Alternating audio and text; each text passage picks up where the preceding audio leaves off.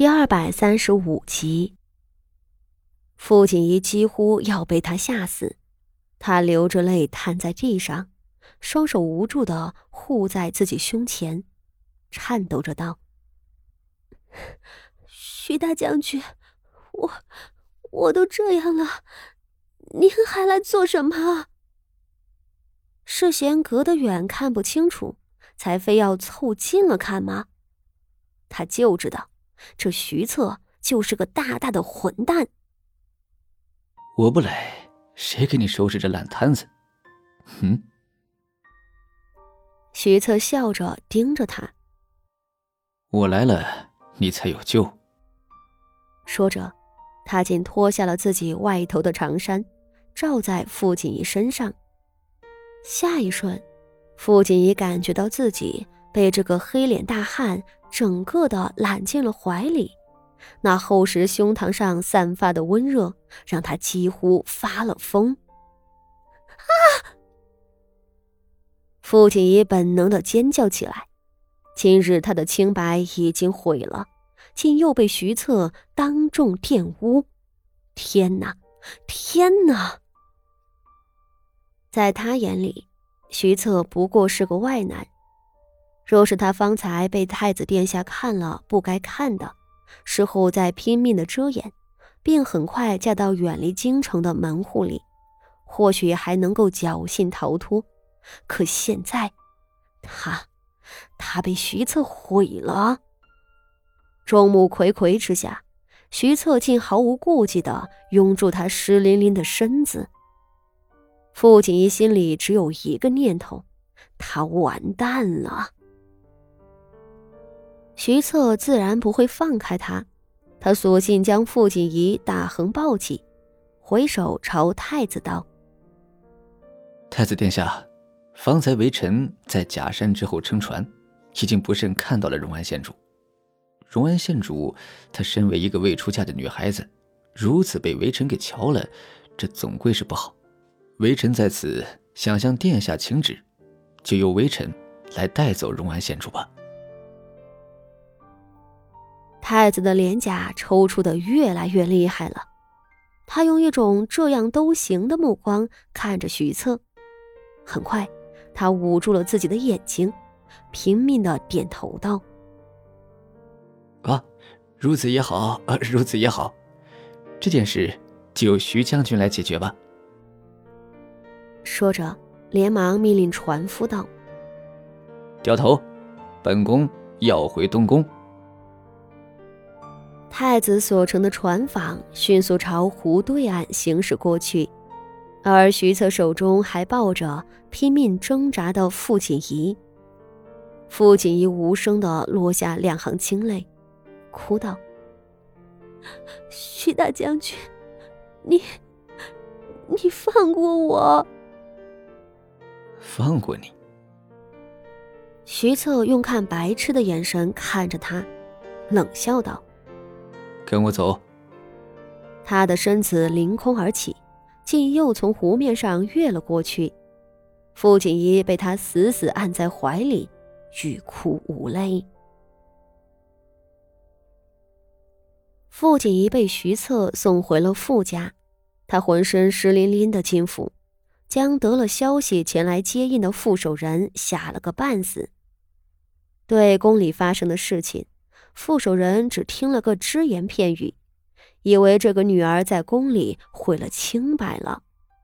在他心里，荣安县主就是他们傅家全族的护身符，是他能够攀附太子党的纽带。他刚开始听说傅锦仪被太子毁了清白。还心内窃喜，以为这个有出息的女儿能嫁进东宫里去了。然而很快，他又得到消息说，太子不肯收用傅锦仪。傅守仁几乎吓傻了，被太子看过的女人还能嫁得出去吗？若是这个女儿毁了，怕是他的仕途也要糟了。而宫里贵女落水这样明显属于八卦的消息，也不温不火的开始传开了。徐策将惊魂未定的傅锦仪交到了傅家人手上，一言不发的告辞而去。傅锦仪战战兢兢的等待自己的命运，他在自己的屋子里严严实实的关了两天，听得最多的就是宫外的人已经知道了他被玷污清白的事情。他茶不思，饭不想，不准任何人近身。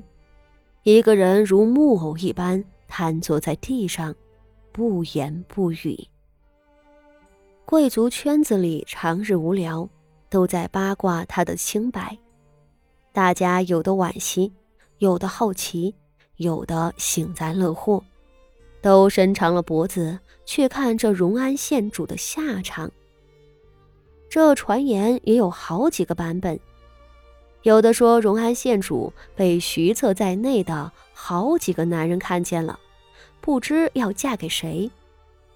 有的说，荣安县主被太子玷污了，但太子却不愿意娶她，等待她的只能是终身不嫁。更有的说，荣安县主早晚要嫁入东宫，或许还能捞个侧妃，这可是她的福气了。说什么的都有，反正这样的事情，向来是大家最热衷的话题。只是，最令众人吃惊的事情还在后头。两天之后，太子殿下亲自至圣上面前澄清了事实。